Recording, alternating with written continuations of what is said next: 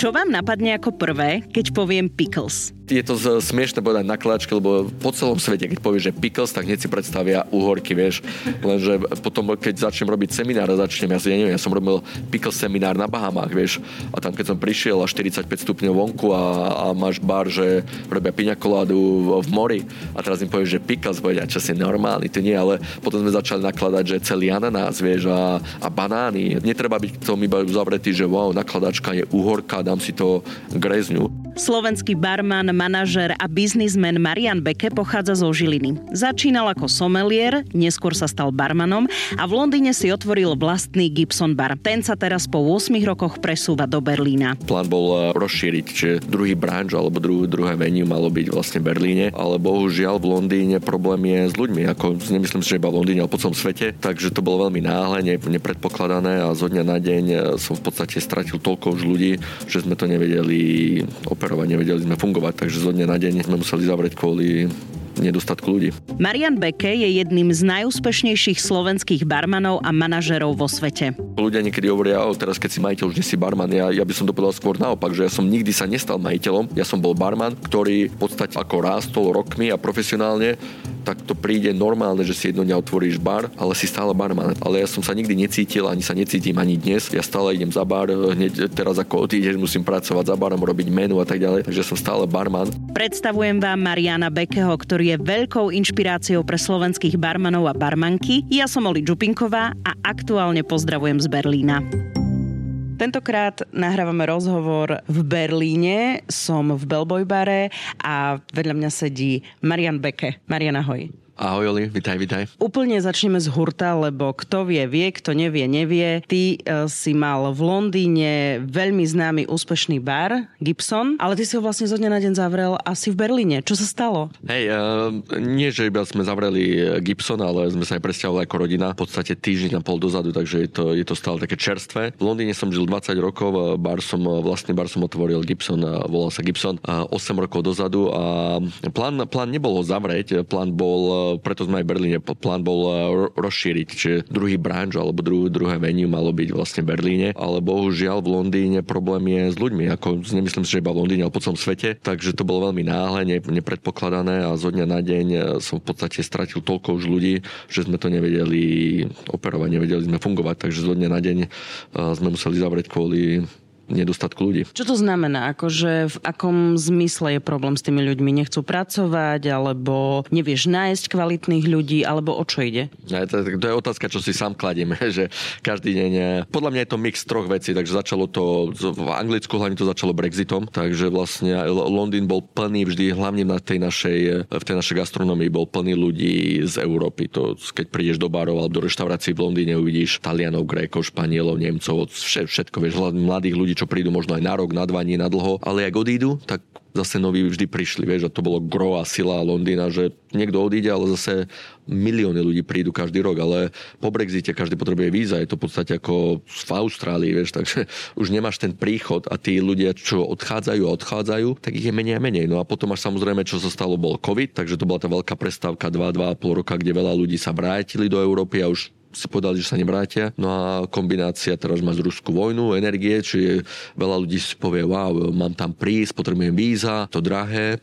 No a to, to už sú tri silné, veľmi silné veci. Aj keď v Londýne vieš, gastre, gastro sa zmenilo. Hodiny sú oveľa lepšie než predtým, výplaty sú oveľa lepšie než predtým, ale podľa mňa tieto tri veci ti urobili veľký, veľ, veľký dopad a impact a hlavne aj na mladých ľudí. Tá, tá generácia, že treba, netreba zabudnúť na to, že ľudia, čo boli 18 roční, ja som mal potom takých ľudí, čo boli 18 a po covide sú 21 22, vieš, ale oni tí by medzi tými 18 až 21, 22 oni vyrastli, že sedie doma napríklad, vieš, a oni sú trošku... To veľmi... Spohodlnili? Možno spohodlnili a mal, mal, mal som aj ľudí, čo chceli robiť, ale ale nevedeli, lebo fakt boli, že doslova, že vieš, boli, že študenti ešte pred covidom a zrazu sú dospelí ľudia, vieš, a nemali taký ten coaching, by som povedal, kedy zrazu, že po škole začneš robiť a niekto ti ukazuje ako a zrazu tie 2-3 roky, keď si 21, si v nejakom cykle, vieš, a takto zrazu po dvoch, po troch rokoch oni sú v cykle, kde, ja neviem, možno, že sedie doma a,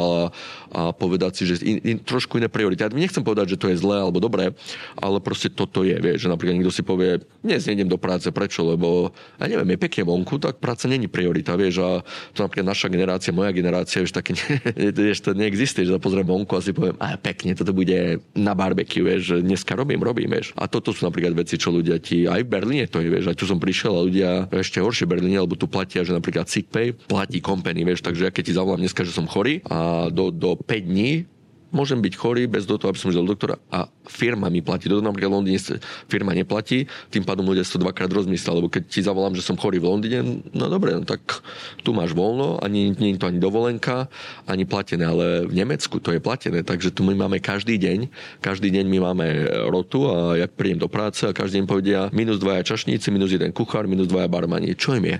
Však je teplo vonku, je maj, nič chorý, tak možno zajtra prídu. A takto to ide, že každý deň my sme dvaja až piati ľudia mínus, mínus, mínus. A, a ešte firma za to musí platiť, vieš. Do 5 dní platí a frčíš a ide stále. Ešte sa vrátim trošku aj k tým mladým ľuďom, čo si hovoril, že teda možno aj ten COVID, že zostali doma a že trošku tak inak si poprehadzovali veci. Aj vymýšľajú, akože nie, že vymýšľajú, aj si akože vedia tak aj tie platové podmienky akože určiť, alebo sú v pohode s tým, čo sa im ponúka? Tak nie, že vymýšľajú, vieš, Londýn šiel samozrejme hore, tak o, to, o tom sa hovorí, tie energie a Brexit, takže všetko išlo hore. Tým pádom, že všetko išlo hore. Zase Londýn má trošku tú výhodu, že vieš, ja keď som videl, ak išlo všetko hore po covide, biznise to je veľmi jednoduché v Londýne. Pozri, všetko ide hore, ja buď skrachujem alebo zvýšim ceny, vieš, tak ty zvýši zo dňa na deň. Doslova zo dňa na deň sme mi zvýšili 2 libry na, na drinku, čo napríklad niekde v Európe, vieš, každý a 50 centov, môžeš raz za rok, vieš, v Londýne prišli mi tieto účty, vidíš, že ja neviem, hoci čo, príde ti ryba ústrice sme predávali, jeden deň bolo 60 e, penny a na druhý deň mi, e, vieš, povie rybár, že od dneska bude ústrice libru 50. Počkaj, to je 150 násobok, vieš, 150% na increase, vieš. No je tak, teraz je libra 50, všetko išlo hore a neviem čo tak to isté urobíš, vieš, tam není čo, tam ne, to nemôže, že niektorá firma si povie, no ja to, ja to prehltnem, no môžeš to prehltnúť na dva týždne, možno na, na mesiac, ale nemôžeš ty všetko, že alkohol, čo si kupovala niečo za 15 liber, za ti povedia 47, vieš, fľaša, vieš, takže tam, a takisto aj výplaty. Takže čo robíš v Londýne, každý drink o 2 libry, 2 libry 50 navrh a ľudia s tým nemajú problém. To bola tá jedna výhoda, že ľudia prídu, povedia, zvýšili ceny, nie lebo ja zarábam viac, ale vidíš, všetko išlo hore, každý prikývne hlavu, áno, vidím, všetko išlo hore, aj zamestnanci potrebujú viac a ľudia ti zaplatia 2,50 za drink zo dňa na deň naviac. Počas roka my sme, po, počas dvoch rokov možno opäť libier išlo, vieš, že dvakrát až a niečo, čo bol 12-13, už keď som zatváral, bolo 17-18, 5 libier zvýšených, vieš. Takže to je brutál, ale to musíš urobiť, inak si povieš zavrem a ľudia s tým nikdy som nevidel, že by s tým mali problém, takže to je OK a tým pádom môžeš aj zvýšiť výplaty, čo ja som zvýšil trikrát za jeden rok. Trikrát, vieš, a už to bolo, už to bolo také, že ja už som im dával mojim 20-ročným barmanom také výplaty, čo už keď som išiel online, že si pozrieť, ja neviem, inzeráty, tak eh, GM, general manager alebo bar manager v hoteloch mali menej za rok, takže už som vedel, že to není problém výplata, to není problém hodiny. Moj, moji ľudia robili pred covidom 12-14 hodín, po covide 9, vieš.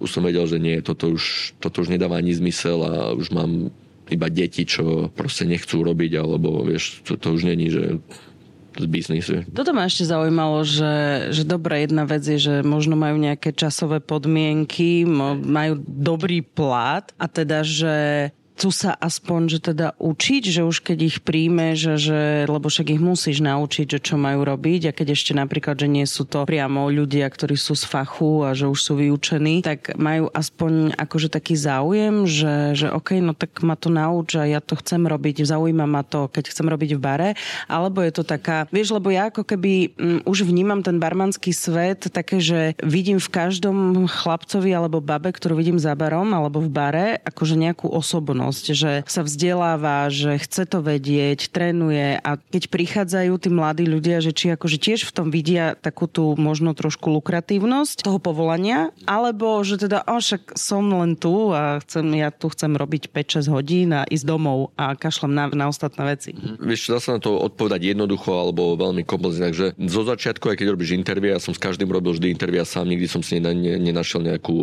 agentúru alebo čo s každým človekom som robil interviu jedno, druhé, Tri, tri shifty na, na skúšku, aby, aby som tých ľudí videl, vysvetlil. Každý na začiatku ti povie, áno, toto je dôvod, prečo, toto je tu, nie som tu kvôli peniazom, aj keď jasne, dáš im celý ten package, fajn, sú, sú s tým spokojní, šťastní, ale hlavne chcem toto, vieš, to extra, chcem tejto firme vyrásť, lebo tá predtým možno, aj keď som s ním robil intervia, že prečo odchádza z tej, pre, z tej, z tej company, kde si robil, toto bol hlavný dôvod, už som, už som tam nerástol, už som sa tam nezdelával, o, dobre, výborne, čiže tu robíme spolu, každý deň máme nejaký projekt, každý niečo nové, o, super, super, super, čiže každý začne s tým, že áno, ale nikdy sa to nestalo po týždni si som niekedy pozeral na tých ľudí a sa s nich normálne stali, že zombies, vieš. A pozerám aj, že ty čo, niečo zlé, niečo zlé s barom, alebo s týmom, alebo čo. Nie, všetko ok, hovorím, všetko ok.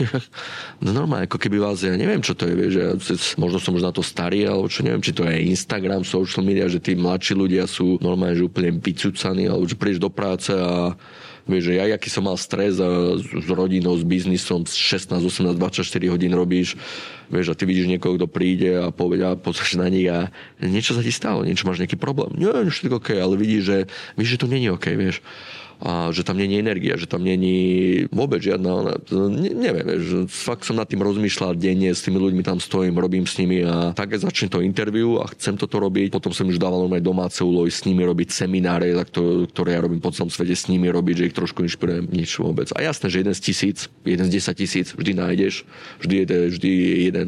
Ale tak ako býval Vieš čo, že 10 rokov dozadu, keď sme otvorili Niger, ja som mal jeden tým a ten tým ostal so mnou 5 rokov, každý z nich bol super. Ja som mal jeden tým a za 5 rokov som s ním prešiel celý svet. My sme porobili seminár, všetko na týždňovej bázi a ani som nevedel, čo to je, že najať barmana. Keď som už zatváral Gibson, ja som každý deň od 10. do 4. robil intervia, tak začal môj deň. O 4.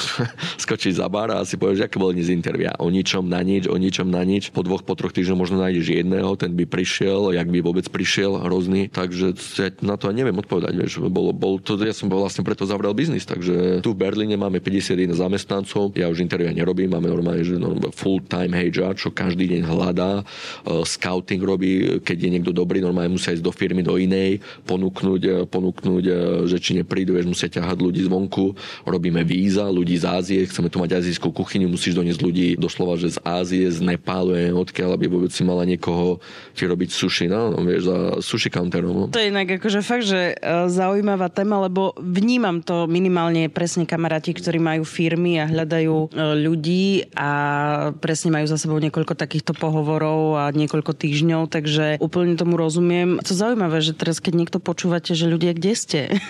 že kto chce pracovať, nech sa ozýva. Asi nie len teda Marianovi, ale veď akože ponuky sú, len akože nájsť ten balans, no je to asi potom tak o šťastí vyskladať naozaj ten, ten dobrý, dobrý tým. Trošku aj teda o šťastie a o tých skills, ktoré ľudia majú. Asi áno. Tak tu, tu v Berlíne som iba dva týždne rozprával som sa s, s ľuďmi, čo tu žijú. Nemecko je trošku iné oproti Anglicku. Tu majú prvá vec je, že tu sa fakt robí 8 hodín a je to proti zákonu robiť viac. Takže aj keď im zaplatíš, aj keď chceš povedať, chceš robiť 10 hodín, je to proti zákonu. Takže tí ľudia sú tu veľmi naučení na to. Je tu 8 hodín 30, 30 minút prestávka, takže ty už keď robíš rotu, je to 8,5 každý. Vieš? A to vidíš, že tí Nemci sú na to naučení, fakt je to 8 hodín a klik, dovidenia. Vieš, že jedno, koľko je ľudí ostaneš alebo čo, tak sa budú na hodinky, koniec. A tak to je, či s tým musíš rátať, keď robíš tú rotu, to vieš, tak to je proste v Nemecku a normálne, čo robia biznisy, aj keď si plný alebo nemajú ľudí, tak oni zavrú, vieš, alebo zavrú polovičku baru, vieš, že dáš normálne bariéru a si povieš, no dneska nemám toľko čašníkov, takže, takže ten biznis to vidí, že to není OK, lebo ty podľa ľudí buď otvoríš alebo zavrieš a jedno z druhým. Teraz na city trošku, buduješ tú svoju značku, stane sa to, čo sa stalo, zavrel si Gibson Bar. Čo sa v tebe odohrávalo? Akože chápem, že si mal už aj rozbehnutý ten biznis, už veci aj v Berlíne a tak si to nejak, akože musel si si asi vybrať skôr, ale že sakra. Tak určite, vieš, 8 rokov, ale hlavne to, to bol môj biznis. Tu mám investorov e, ja som partner biznisu, čo, čo je veľká firma a sú tu investori z Izraelu, takže je to trošku iné, by som povedal, že také trošku chladnejšie, vieš, ako stále si súčasť nejakého veľkého biznisu, ale vidíš, že to je veľký kom komplex a ľudia majú nehnuteľnosti jedno druhým. Gibson bol niečo úplne iné, lebo to boli peniaze, čo som ja zarobil, otvoril to a bol som tam 8 rokov každý deň. A popri tom som robil konzultáciu, barovú školu, robil pre, pre značky ešte popri tom. Takže máš ten pocit, vieš, aj keď sedím tu, tak viem, že to je iný pocit. Vieš, aj keď to robíš a ľudia ťa tak berú, že áno, že tu partner, ale ten pocit je určite iný. Je to ako sa vraví, je to ako keby tvoje dieťa. A je to tak, vieš, keď som to zatváral, prvé 2-3 dní boli, boli veľmi zmiešané pocity, lebo si povieš, wow, keby som to zavrel, viem, že už niečo také neotvorím, vieš, lebo to bolo veľa peňazí a už, už nájsť takú licenciu v Londýne sa nedá. Takže to bolo niečo, čo urobíš asi že raz za život, vieš. A, a ten čas, ja, čo som tomu dedikoval, veľa ľudí, nie, každý deň mi, mi ešte ľudia píšu, čo vidia, idú okolo a že wow, Gibson je zavretý, každý deň mám dve, tri správy. Ste naozaj zavretí, alebo iba vieš, kedy otvárate znova. Tak je to smutné, ale neviem, čo, čo robíš, vieš, je to niekedy aj biznis. Dva, tri dní som sa cítil veľmi zle a potom si povieš, čo urobím, tam ne, nemám ľudí, vieš, a vieš, potom si vždy si povieš, že čo, čo teraz, čo, mám sa vrátiť, mám tu oveľa väčší projekt v Berlíne, čo bude medzinárodný projekt možno a si hovorím, teraz budem tu sedieť a hľadať tých ľudí a, a už som s tým dealoval 7 mesiacov. Nie, nie, nebolo to zo dňa na deň, že vieš, to, keď zatváraš, keď si, keď si majiteľ biznisu, keď zatváraš, tak fakt odklikáš každú možnosť, vieš, lebo nenecháš si biznis len tak odísť, takže si aj požičaš peniaze, keby to bolo niečo renovovať alebo niečo problém, každú možnosť, lebo si dal do toho toľko, že zavrieť je posledná možnosť, vieš, ale už keď budeš počkať, to je na ľuďoch a s tým ja už neviem pohnúť, vieš, 7 mesiacov robím intervia a teraz mi odišli poslední traja, štyria, ktorí aj nevedia prečo, ja som s nimi sadol, povedzte mi, aký je problém a ja to skúsim vyriešiť. A oni už nevedia ani povedať prečo, ja neviem, iba vidím, že pff,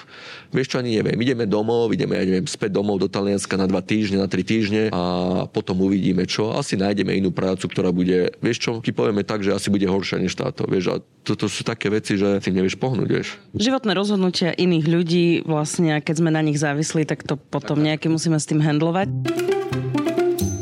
Dobre, ale teraz sedíme v Berlíne, sme v bare uh, Bellboy Bar. Trošku mi predstav tento koncept, tak aspoň uh, audio so zvukom, lebo ja teda aj vidím tento bar, je tu nádherne, fotky budú samozrejme na stránke Express.sk, aj uh, na Instagrame ich nájdete, to všetko prelinkujem, ale teda predstav nám tento bar. Bellboy pre mňa není, že nový, nový koncept, lebo ja 20 rokov robím konzultanciu a Bellboy je originál bar alebo koncept v Tel Avive v Izraeli a ja som im tam robil konzultáciu, my sme to otvárali spolu, oni tam majú už asi 8 barov, hotelov, reštaurácií, ja som im otváral 3 asi 10-11 rokov dozadu, ktoré sú koktel bary, potom majú reštaurácie, minový bar a hotely. A tie, tie koktel bary tam išli veľmi dobre, investorom, ktorí majú hotely sa to veľmi páčilo, lebo oni sú vlastne bary v hoteli, no a títo investori majú nehnuteľnosti vonku mimo Izraelu, 3 roky dozadu, to bolo pred covidom, sa rozhodli, že dobre, skúsme Berlín alebo inú destináciu, ale prišiel covid, takže ten Bellboy bol trošku uh, oneskorený kvôli covidu a otvorili pred rokom, hneď pod covide, ale už to malo byť 3-4 roky dozadu otvorené. Takže otvorili pred rokom a to bol iba taký pilot, nie, že uvidieť, ako sa tomu bude dariť. A je to veľmi, veľmi úspešný projekt, niečo také nebolo v Berlíne, podľa mňa je to dobre načasované, plus dobrá lokalita, sme v Hiltone, úplne v strede, vedľa nás je tá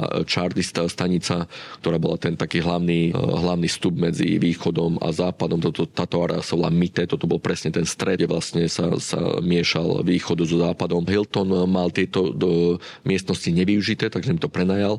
Uh, sú to v podstate 4 bary v jednom, takže teraz čo sedíme sme uh, Ping Room, uh, je Bellboy hlavný, hlavný bar, ktorý má živú hudbu, bude mať živú hudbu, potom máme malý bar, ktorý bude mať cigáry a také tie whisky a hoci čo k tomu, čo sa dá piť. A ešte máme aj speakeasy bar, kde musíš byť že pozvaná, buď ti to čašník pred predstaví, alebo barman ti to predstaví, dá ti kľúč, zaklopeš a vieš do speakeasy baru. Takže 3 až 4 koncepty e, v jednom vieme mať okolo 250-300 ľudí za noc, posadiť za, na jedno sedenie, vieš, takže okolo 300 až 500 ľudí sa tu premelie prebehu jedného dňa. No a koncept je, koncept je e, vždy jedlo, hudba, zábava, servis, takže není to iba o tom, že by nejaký maličký bar e, pre, pre industrii, aj keď je tu speakeasy bar, čož keď niektorí ľudia povedia, že wow, toto je trošku veľké, veľké pre mňa, alebo čo tak. Alebo príliš rúžové. Hej, alebo príliš rúžové.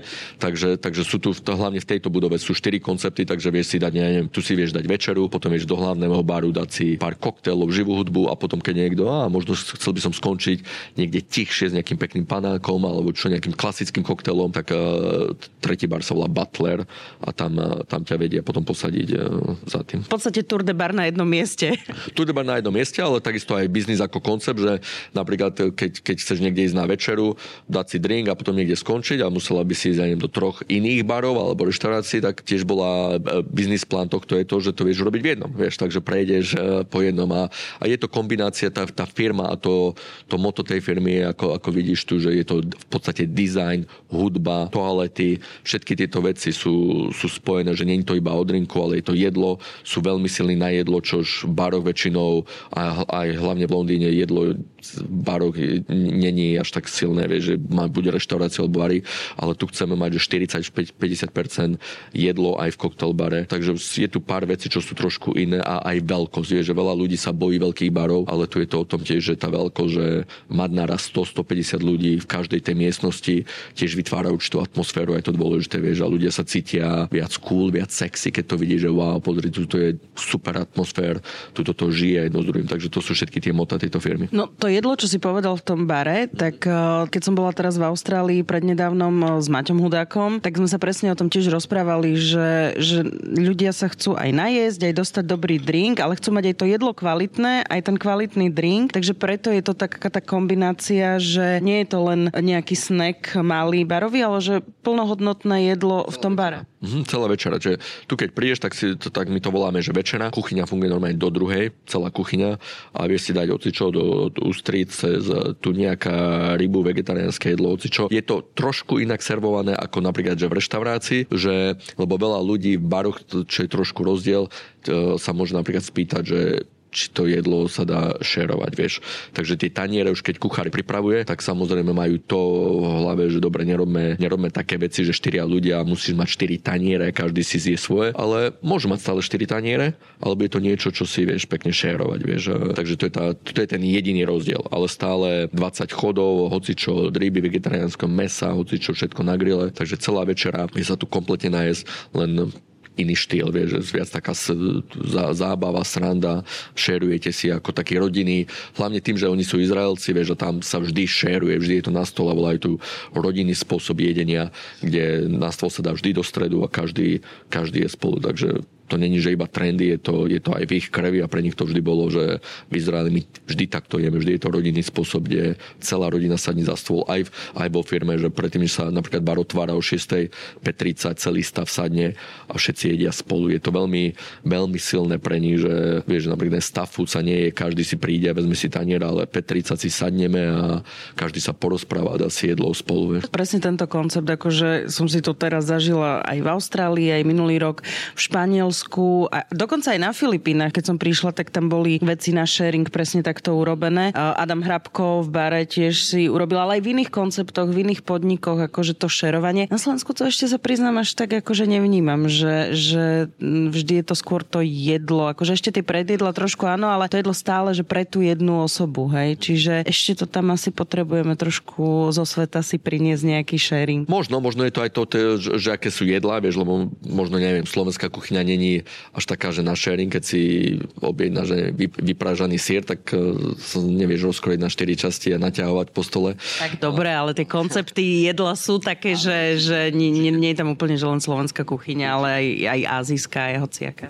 Bratislava na 100% a ostatné mesta tiež. Podľa mňa je to o tých kuchyniach, hej, že preto som zobral tú slovenskú kuchyňu, lebo vieš, jasné, že keď si niekto dá také tie typické slovenské jedla, tak sa možno horšie šerujú, ale v inej kuchyni nie je problém a, a, a uvidíš, že keď si dáte celý, keď ste 4 a 6 a všetci šerujú, máš taký iný pocit, než keď zješ iba ten svoj tanier a aké to bolo. Moje bolo dobre, tvoje bolo dobre. Nie, vidíš, že tí ľudia to preferujú, vieš, že tak, taký lepší pocit, ako keď sa spolu najete. A... Ja ti poviem príklad sharingu jedla. Ja som Rusinka, mi babka alebo mama vždy dá misku na stôl s pyrohami a všetci šerujú okay. rovno z jednej misky, hey, takže... Hey, hey. No vidíš, dobre, dobre. Tak rusinské kuchyne musíme podlačiť. len, len neviem, ako by sme tuto v bare mali misku s pyrohami, samozrejme. Ja som v mojom podcaste Slováci v zahraničí venujem aj tomu takému príbehu toho človeka, že jedna vec je, že bavíme sa o tom, čo robíš, čo sa deje, aktuálna, aktuálne veci a podobne, ale stále sa rada vraciam aj trošku do tej minulosti. Tak uh, aká bola tá tvoja cesta? Nie teda do Berlína, ale možno do toho Londýna, ako si ty začínal, kde si začínal? Chcel si byť vždy barmanom, vždy si chcel robiť v gastre? Barmanom som e, nie, že nechcel byť, ale nevedel som čo ani. My sme ešte, keď ja som bol mlad, mladý, tak uh, barmanstvo ani neexistovalo na Slovensku, takže ne, nevedel som, že niečo také je, vieš. Uh, ja som začal ako somelier, uh, lebo môj otec mal vínu pivnicu v Žiline, ja som zo Žiliny, on mal vínu pivnicu, ja som tam pomáhal od nejakých 9-10 rokov, takže som myslel, že víno ma veľmi baví, mal som to doslova, že v krvi, no a myslel som, že budem somelier, vieš. takže to, to som začal hľadať aj nejaké školy alebo gastronomické školy, ja som, ja som študoval školu, bola jediná súkromná škola gastro, gastronómia Akadémia v Žiline už neexistuje, to bola výborná, lebo nás oni mali aj vlastnú reštauráciu, bolo nás tam iba jedna trieda každý rok, takže veľmi, veľmi osobný prístup, to mi tiež pomohlo, lebo ten prístup k gastronómii, vieš, cez kuchyňu, cez, e, cez reštauráciu, bolo, bolo to francúzske stolovanie, takže tam som sa naučil veľa. Som si myslel, že budem somelier, ale potom som mal nejakých 17-18 rokov a išli sme na nejaký výlet do Prahy a tam boli prvé dva, tri také tie americké koktelbary už fungovali. Jeden z nich bol Treter a Baxis, stále sú otvorené do dneska, alebo aspoň Baxis, Treter neviem. Tedy si pamätám, ja som naštívil ten bar, išli sme tam možno aj oslaviť moju 18 alebo nejakého kamaráta a jak sme sadli na bar, tak to si pamätám, to ma zmenilo, lebo ja som, ja už som sa učil za someliera, ale vieš, somelier je, otvoríš pekné víno, vonia škoro, keď je to dobrá reštaurácia, možno aj somelier si môže naliať, ochutnať, vieš, keď je veľmi dobrá. Keď není, není na takej úrovni, tak somelier iba o, o, ovonia korok a dá naliať, ochutnať niekomu inému, vieš. Takže som strácal trošku taký ten osobný kontakt. A keď som prišiel do toho... Počkaj, uh-huh. takže ja si teraz budem všímať, že keď mi niekto bude ponúkať niekde víno, že či si aj ten somelier tam naleje. Veľmi dobrý somelier, veľmi dobré reštaurácie, on si musí naliať do malého malého pohára trochu a ochutná, no. To si nevidela nikde? No asi som nebola v takej dobrej reštaurácii. Lebo on ti nemá, nemá ponúknuť, uh, nemá ponúknuť. Ja som robil pár takých reštauráciách vtedy, ja som mal fakt, že 18 alebo neviem koľko rokov a ja som už ochutnával také vína ako Chateau Petrus a také, to vieš, a to ti vycvičí paletu, takže ja som mal, mňa to veľmi bavilo z začiatku, som wow, no 10 tisíc eurové víno a ochutnáš. Ale zase máš tu zodpovednosť, že vieš, niekomu nalievaš také víno a ten ti povie, lebo samozrejme ja som bol mladý, ale tam boli ľudia, čo tieto vína pili už roky. Ty mu povieš, že je fajn alebo není fajn a ten človek ti povie na 10 tisíc eur víno, že není fajn, je, vieš, je skorkované a ty povieš, wow, teraz čo má 10 tisíc eur, áno, nie, vieš, budem sa tu hádať, flašu vymeniť, vieš, a oni ti povedia vymeniť, není dobrá, vieš. No. Okay, okay, dobre. Prepač, len som akože si to tak predstavovala, že vlastne áno, rada sa cítim dôležito, keď mi dajú ochutnať víno, ale ešte nikto ho so mnou neochutnal, akože myslím z tých chalanov, ako dobre, tak asi nie sú úplne, že somelieri, ale dám si na to pozor teraz už. No a prepač, teraz si sedel v tej Prahe, na tom, tom bare. Tak, to bol americký koncept, kde vieš pekne, krásne, bielom všetci, saká biele a čo, čo, ma, čo si pamätám do dneska, čo ma tam strašne zaujalo, my sme sedeli, objednali si drinky, bar bol plný a čo som hneď vtedy zistil, že wow, toto ja nebudem nikdy schopný urobiť, bol ten osobný prístup barmana rozprávať hosťom, objednať ten drink a urobiť podľa toho, ako ten host chce. Takže aj keď neviem, keď, keď predal 6 piňa koláda na bare, ale tým, že porozprával ľuďom, zrazu mohol povedať iný rum alebo niečo zmeniť, vieš, a si povedal, wow, pozri, ja neviem, robí whisky sava, ale tomu človeku dal bourbon, tomu druhému dal, ja neviem, nejakú dymovú, dymovú whisky, tomu ju urobil trošku sladší, tomu trošku kyslejší, to ja nebudem vedieť urobiť, lebo ja keď budem otvárať tie isté vína, aj buď poviem, že je dobré, alebo nie je dobré, alebo možno teplota, ale nebudem vedieť urobiť toto. No a si pamätám, no, jak do dne, že keď som sa vrátil z tej Prahy, tak už som vedel, že to nebudem, nebudem somelier, vieš. Som začal hľadať tie bary, že či na Slovensku niečo také je, alebo či musím ísť do Prahy. z bare robili barové kurzy, tedy som tam išiel o nejaký týždeň na barový kurz. Vrátil som sa a vtedy boli otvorené nejaké 2-3 bary v Bratislave, jedno z nich bol Paparazzi, známy bar, on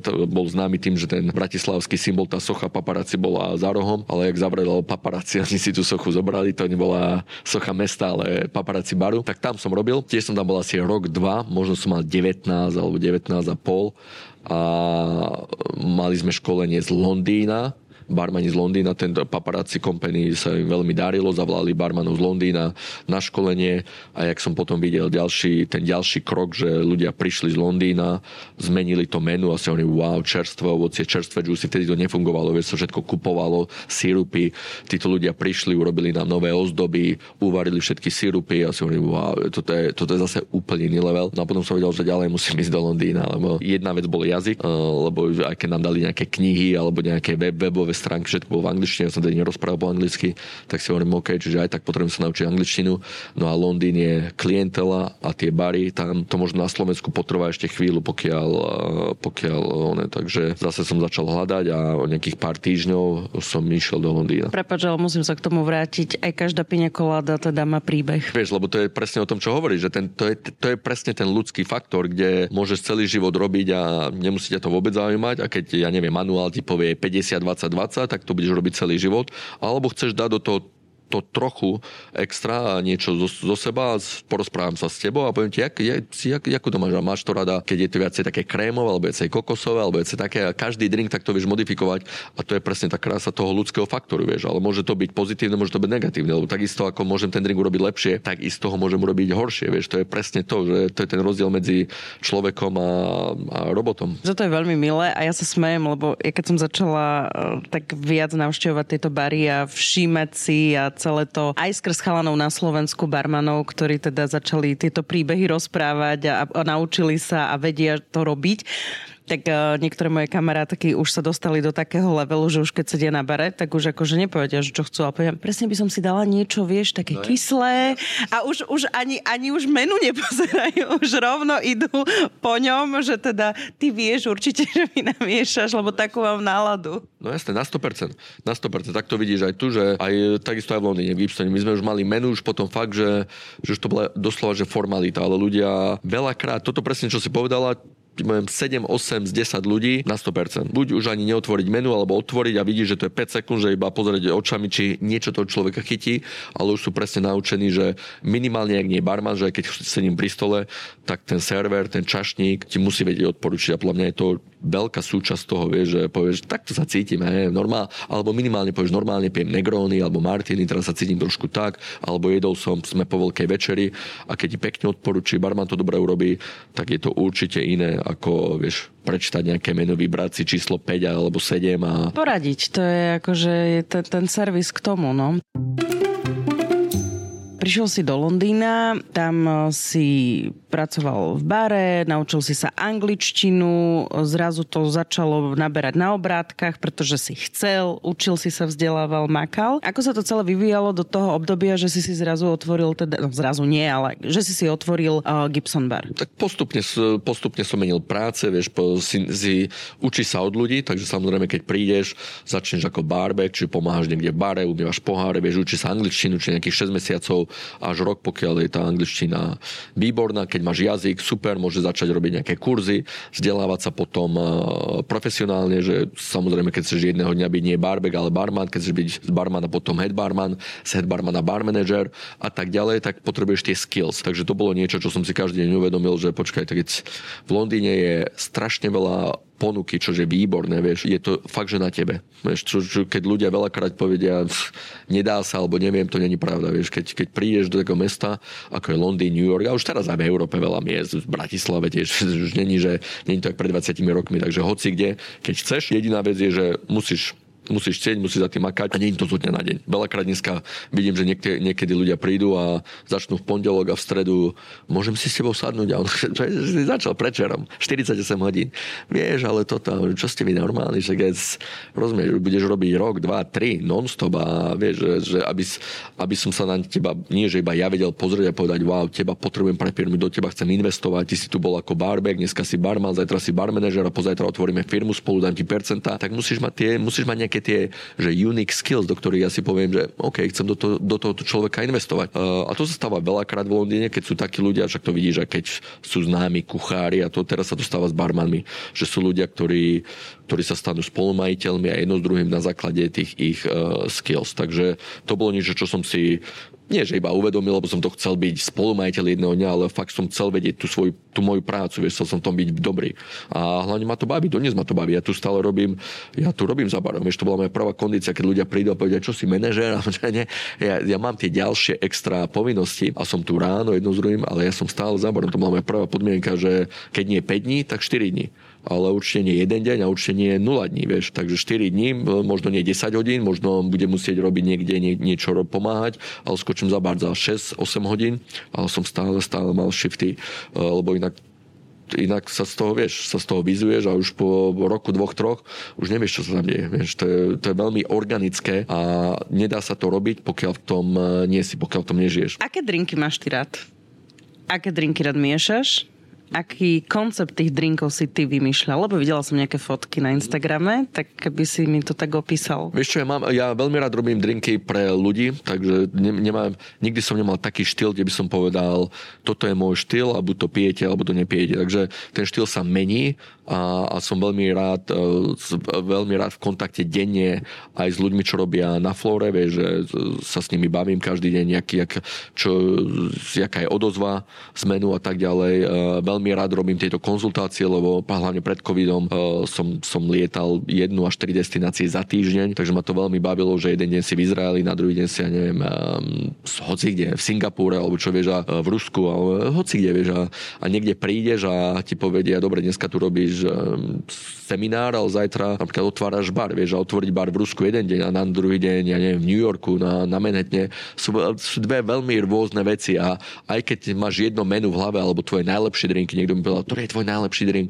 pozri, možno najlepší alebo najobľúbenejší drink v Londýne vôbec nemusí byť najlepší najobľúbenejší drink v Rusku, niekde na Sibíri alebo v New Yorku, vieš. Takže tieto veci, preto nemám nič také fixnuté, kde by som povedal, toto je mojich 10 zlatých drinkov, ktoré všade tlačím. Vôbec nie. Vždy prídem, baví ma to robiť s ľuďmi, vždy keď prídem, prídem jeden, dva dní predtým, pozrieme lokálne ingrediencie, prídem do baru, pozriem, čo ľudia pijú, aká je tam klientela, aká je lokácia a podľa toho začneme robiť drinky. A to som vždy robil a to je aj tá zábava, vieš, to je tá kreatívna forma, kedy ťa to začne baviť, takže namiesto nejakého papiera, čo ideš a iba to vytláčaš každému, toto je to menu, tu mi dajte ingrediencie a či to je Dubaj, či to je to, to nie sú tí istí ľudia, to počasie nie je to isté, možno životný štýl nie je ten, istý a musíš to prispôsobiť. Vieš, tak ako v Nemecku sa pije pivo a je sa, ja neviem, ťažké jedlo, v Ázii je niečo iné, vieš, a to isté musí byť aj s drinkami. Ty nemôžeš mať iba, že dobre, chcem mať Negroni, Old Fashion, espresso martini a teraz to bude všade to isté. Niekde to bude fungovať dobre, niekde OK, niekde to vôbec nebude fungovať. Takže vždy treba pozrieť, kde si, čo si, pozrieť tých ľudí, aká klientela, aký vek oni majú, ako sa bavia, kedy idú do baru a podľa toho robíme drinky. Dobre, a máš niečo také, že s čím rád pracuješ teda? Akože chápem, že vždy to všetko prispôsobuješ, ale predsa len, že či máš niečo také, čo je také tvoje, že a to s týmto sa rád hrám a toto tak mieš. Ako čo myslíš, ingredienciu alebo no, alkohol? Napríklad. Ingrediencie, e, každý deň hľadáme nové veci, každý deň, e, podľa toho, koľko mám času denne, takže môže to byť 30 minút, niekedy 2 hodiny, niekedy 8 hodín, že keď meníme menu, si zabretá neviem, v kuchyni a fakt hľadáš, hľadáš, hľadáš. E, takže mám, mám, mám veci rád, ktoré tiež prekvapia ľudí a to neznamená, že klasika není dobrá.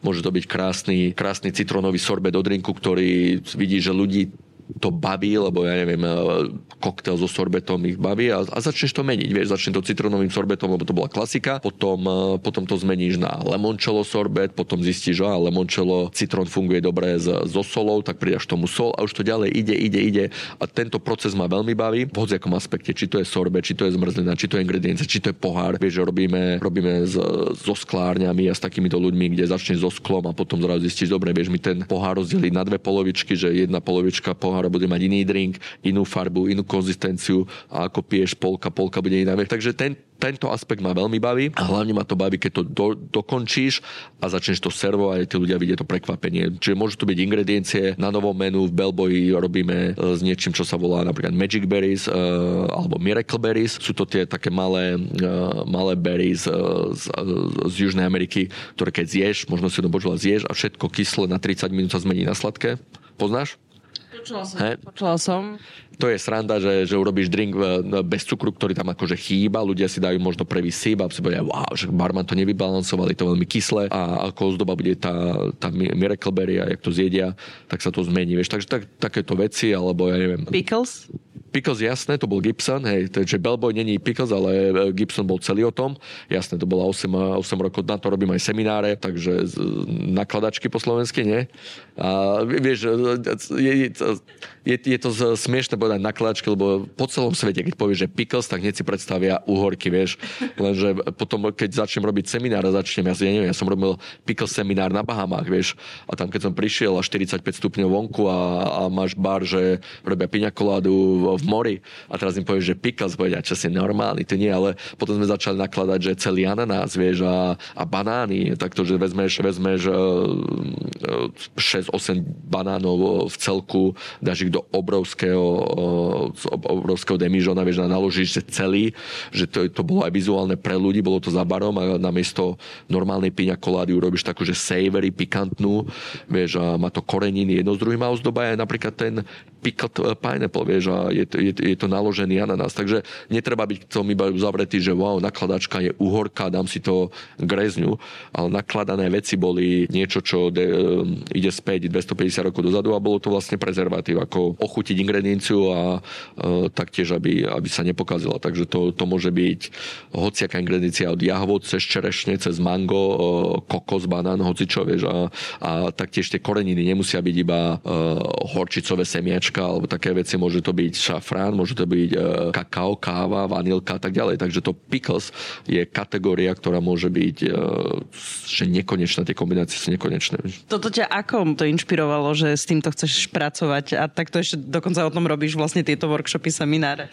Hej, no napadlo to veľmi jednoducho, lebo Gibson ako, ako názov, Gibson je názov drinku, ktorý je uh, gino, ginové martiny, uh, ale namiesto olivy alebo klasického citron, citronovej kôry ako ozdobu používa nakladanú cibulku. Čiže Gibson je, je koktel z 1914 roku. V New Yorku bol, uh, bol vymyslený Charles Dana Gibsonom, ktorý chodil do baru a spýtal sa od jeho barmana, či by vedel trošku zmeniť klasické martiny s olivou a barman mal nakladané cibulky, hodil tam. No a my sme zobrali tento drink, podľa toho bol názov aj baru a potom sme si povedali hlavne 8 rokov dozadu. V Londýne je, je, je strašne veľká konkurencia, takže sme rozmýšľali, wow, keď otváraš niečo, potrebuješ nový koncept, potrebuješ niečo o čom povedať, vysvetliť ľuďom, vieš. A všetky drinky boli sladké, kyslé alebo horké. Takže tá štvrtá chuť, vieš, že eh, čo, čož po anglicky, že um, umami, po japonsky, alebo savory, umami savory, také drinky vôbec neexistovali. Alebo bola to Bloody Mary, vieš, ktorú si dáš v nedelu, vieš, jeden drink, eh, takže vôbec tie drinky neboli, tak vtedy to bolo výborné, že dobre, môžeme sa volať Gibson Bar, môžeme mať to Martini ako takéto signature, ale takisto my vezmeme ten koncept do celého menu, takže keď niekto príde, máme dobrú story, keď, prídu, keď niekto príde z magazínu alebo čo, tak tie, to umami, to môže byť nová chuť, ktorú sa snažíme predstaviť do každého drinku, či už to je balzamiko, či už to je dým, či už to je sol. Každý drink mal, každý drink menu musel mať niečo umami. Wow, musím povedať, Marian, že ja som počula o tebe veľmi veľa, a, ale teraz ako ťa počúvam a som ťa vďaka tomuto rozhovoru viac poznala, aj tú tvoju prácu, že čo robíš, tak ty si taký ten presne ako sa hovorí, ten taký komplexný človek, že aj manažér, aj, aj barman, aj vnímaš to, to, tú tvorbu celé, lebo veľakrát sa stáva, že ľudia, keď už sa ako keby dostanú do nejakej možno pozície, tak ako keby tie ostatné potlačia a že sa chcú venovať ako keby len už, len už tomu manažovaniu, alebo už len biznisu, alebo teda len kreatívnym veciam a tak ďalej. A že teba tak teraz po tom všetkom vnímam, že, že ty to tak ako, že chceš mať prehľad na všetkých tých frontoch, aby si vedel, ako ten bar asi funguje. Vieš čo, potom ako som vla, vlastnil svoj bar, veľa ľudí mi povedalo, wow, ty si teraz, ty si majiteľ, vieš. Podľa mňa, ty keď si barman, tak uh, v podstate to barmanstvo má tieto aspekty a každý z tých aspektov sa stále, e, stále drží to barmanstva, len možno my na to sme neboli zvyknutí, lebo tiež to barmanstvo existovalo 100 rokov dozadu, potom sa vymizlo, potom to bolo 80. 90. roky, to bolo všetko tie, one, tie modré drinky a tak ďalej. Ono až po takom roku 2000, 2005, 2010 to barmanstvo znova vzniká ako remeslo. Ale keď chceš mať bar, byť tam dobrý barman a ten bar, e, aby fungoval, ty budeš musieť ho aj manažovať a keď jedného dňa budeš aj majiteľ, buď chceš byť dobrý barman a potrebuješ, vieš, si stále potrebuješ objednať od nábytku cez alkohol, pracovať so svojimi e, dodávateľmi a tak ďalej. Takže tak ako ľudia niekedy hovoria, o, teraz keď si majiteľ, už nie si barman, ja, ja by som to povedal skôr naopak, že ja som nikdy sa nestal majiteľom, ja som bol barman, ktorý v podstate ako, ako rástol rokmi a profesionálne, tak to príde normálne, že si jedno dňa otvoríš bar ale si stále barman tie ďalšie povinnosti už boli iba k tomu. Ale ja som sa nikdy necítil, ani sa necítim ani dnes.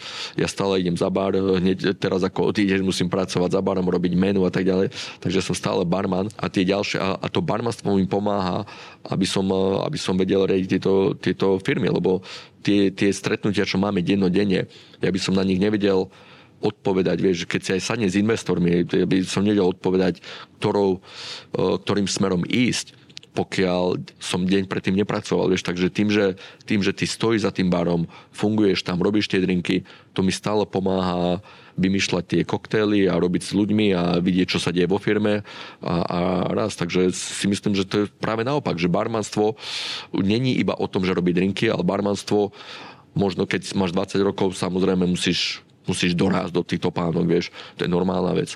Ale keď, si, keď budeš od 20 rokov robiť a budeš mať 30 a 40, tak stále môžeš byť barman, ale môžeš mať bar, môžeš mať niekoľko barov a tak ďalej. Popri tom všetkom, ty máš ešte aj vlastne uh, svoju značku. Není to iba jedna vec, je to spolupráca vlastne t- troch vecí, štyroch dokopy. Máme jednu vec, to sú electric bitter, electric liquor. Je to elektrický liker, alebo bitter, čo to znamená, voláme to electric bitter, cocktail bitter, niečo ako angostúra, ale je to na základe elektrického kvetu. Taktiež to volajú buzz button alebo electric flower, čo ti dáva vlastne také vibrácie na jazyku, ako keby si olizla baterku, tak to prikladajú, tak to vlastne e, predstavujeme ľuďom. Takže to, tento elektrický liker a bitter vyrábame sami, to je náš produkt, robíme to v Londýne. Potom e, vyrábame Gibson Gin pod značkou Copperhead. Copperhead je najstaršia distilérka v Belgicku. Copperhead gin existoval a, chceli so mnou robiť spoluprácu, tak robíme e, po anglicky, že pickled gin, e, ale veľa, veľa ľudí si myslí tak, ako si pred chvíľou spomínala tie nakladačky, že keď povieš pickled gin, tak každý si myslí, dobre, dal tam pickles, je to nejaká infúzia uhoriek, nie. Gin je v podstate destilát, ktorý potrebuje botanicals, potrebuje bylinky, spices a tak ďalej. Takže my, čo používame, je 5 klasických ginových, čo musia byť, aby sa to volalo gin gin a potom ďalších 13, čo normálne používaš, keď robíš nakladačky. Takže z toho sme robili receptúru, takže iba tie, tie koreniny, ktoré dávaš, keď si robíš nakladačky, uh, tak to som vybalansoval, aby to bolo, že nakladačkový gin, vieš, ale nie vzlom, není to, že je to uhorko, každý to predstavie, je to umami, umami gin. Takže na také drinky, ako sme spomínali napríklad, že Gibson, alebo keď robíš uh, Bloody Mary s ginom sa to volá Red Snap, tak keď robíš takéto drinky umami a ti to chýbalo trochu, lebo strašne veľa ginov bolo sladkých, medicínnych, Mediteránie, na každý začali s týmto štýlom. Chýbali také tie umami, džiny, alebo kategória vôbec neexistovala, tak preto sme vytvorili. Takže máme Copperhead Gin, ktorý je Gibson, takisto máme Vermouth, ktorý robím s Jerry Thomas, uh, spoluprácou pod, s Jerry Thomasom uh, v Taliansku. To je tam tak... som bola. A vidíš, tak oni tam majú bar a majú takisto svoju destilerku v, to, v Toríne. Tak uh, v tej destilerke robíme Vermouth, takisto sa to volá, že Pickled Vermouth, zase iné, iné bylinky, aby aj Vermouth nebol iba sladký, suchý, ale aby bol, že savor, umami Vermouth. Takže máme máme vermut s nimi, gin s Copenhagom a posledné sú umami likéry, to robím z Casoni, takisto v Taliansku, v Modene. Modena je známa, vyrába sa tam balzamiko, takže robíme likéry, ktoré majú ako ten, tá príchuť uh, je z balzamika, z, z, z octu.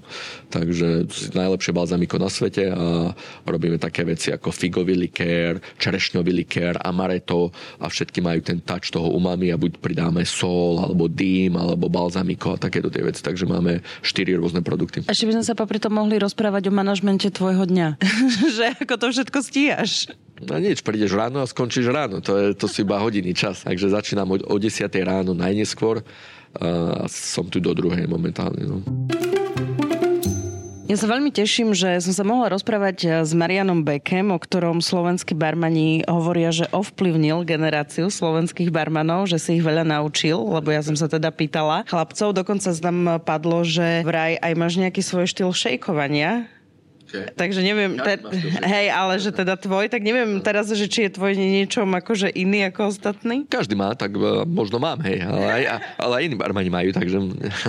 takže ďakujem veľmi pekne za tvoj čas, za rozhovor a teším sa, že sa uvidíme v Bratislave na Mirror Expo Hospitality, kde budeme mať aj vlastne spoločnú takú diskusiu, talk show aj s ďalšími Slovákmi eh, žijúcimi v zahraničí z tohto hospitality a gastra a tak ďalej. Ďakujem ešte raz za rozhovor. Rovnako ďakujem pekne, Oli. Teším sa. Som Oli Čupinková, ďakujem, že ste nás počúvali. Ak poznáte úspešných Slovákov a Slovenky, ktorí uspeli vo svete a doma ich nepoznáme, napíšte mi o nich na Slováci v zahraničí zavináč Express.sk.